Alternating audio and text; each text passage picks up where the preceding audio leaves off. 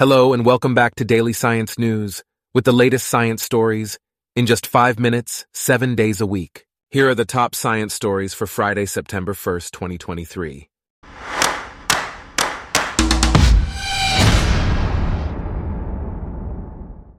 Today's episode is brought to you by Blogcast, your personalized audio feed, available on iPhone and Android.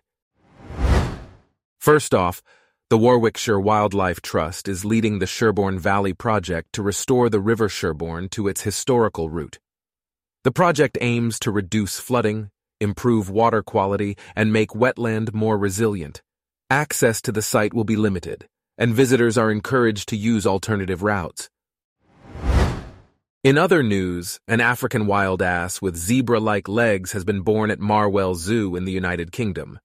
The male donkey, born on August 20th, is part of a breeding program to help conserve the species. The zookeepers are proud of their multi-generational breeding program, especially considering the decline in wild populations. Meanwhile, a report from New South Wales chief scientist Hugh Durrant-Whyte has concluded that the mass fish deaths in Menindee are symptomatic of the degradation of the broader river ecosystem. The report calls for an urgent overhaul of the regulatory framework to include legally enforceable obligations and powers to protect the environment. Next, a global analysis of coral reef conservation preferences has revealed that none of these are valued differently when they are caused by human activities. The study also looked at the value of coral reefs in the face of climate change and the non-market value of ecological services. In another development, a new theory of gravity called teleparallel gravity suggests that information can escape black holes. This theory offers intriguing insights into black hole hairiness and could help scientists understand more about these mysterious objects without having to physically explore them. Moving on, researchers have recreated the scent of balms used in the mummification of an ancient Egyptian noblewoman. The balms contained a complex mix of ingredients, including fats and oils, beeswax, bitumen, and resins. The recreated scent will be used in an exhibition at the Moesgaard Museum in Denmark. Scientists have also found evidence that early human ancestors came close to eradication in a severe evolutionary bottleneck between 800,000 and 900,000 years ago. The decline appears to coincide with significant changes in global climate, including glaciations and a possible long period of drought. A study has debunked the theory of a 75,000 year old Neanderthal burial by burrowing bees. The pollen evidence originally thought to be from flowers was determined to be from plants collected and deposited by bees.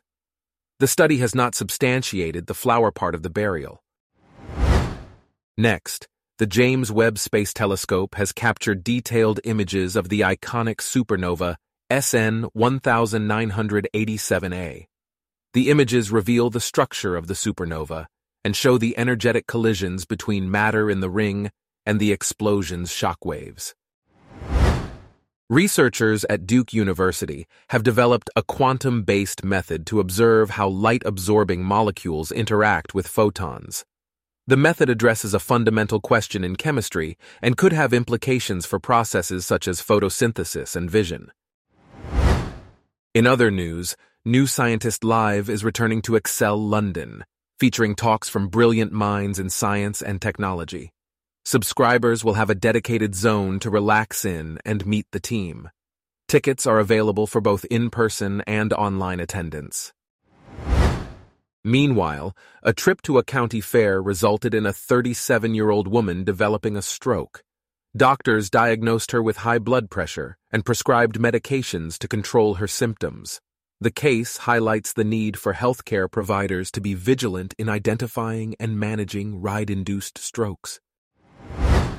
Meanwhile, archaeologists in Turkey have identified massive structures below a Roman-era castle, providing important information about Roman soldiers and civilians' daily lives.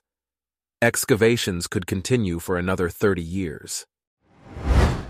Meanwhile, a PhD student, and a colleague at the University of North Carolina at Chapel Hill were tragically killed. The impact of climate change on emperor penguins breeding in Antarctica and the use of artificial intelligence in real-life sports are also discussed. Lastly, a study in Nature Plants tested gene editing using T-DNA concatenation. The experiment involved DNA qPCR of ALS in plants and showed promising results. The study provides insights into the regulation of gene editing. Our top science stories for today are brought to you by Blogcast, your personalized audio feed. Download the free Blogcast app on your iPhone or Android today. If you enjoyed this, please consider listening to our other podcasts Daily Business News, Daily Tech News, Daily Lifestyle News, and Daily World News. Thanks for listening. Blogcast.